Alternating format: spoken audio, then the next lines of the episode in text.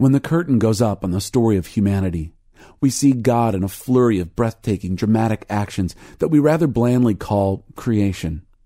Remember, we're looking for the motives of his heart. Why is he doing all this? We know he had already had the perfect relationship and that he has suffered a betrayal in the heart of heaven simply for the offense of sharing it.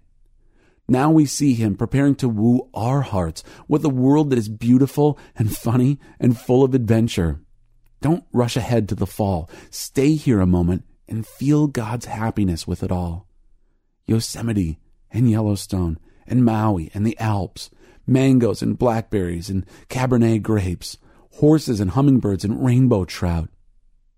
The morning stars sang together and all the angels shouted for joy.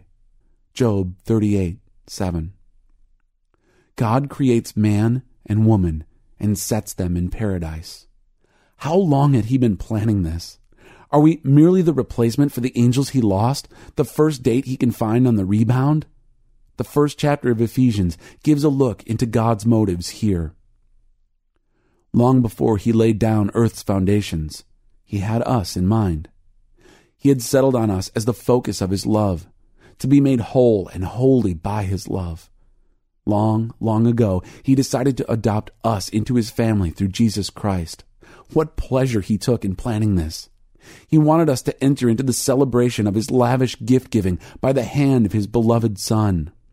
Long before we first heard of Christ and got our hopes up, he had his eye on us, had designs on us for glorious living. From the message.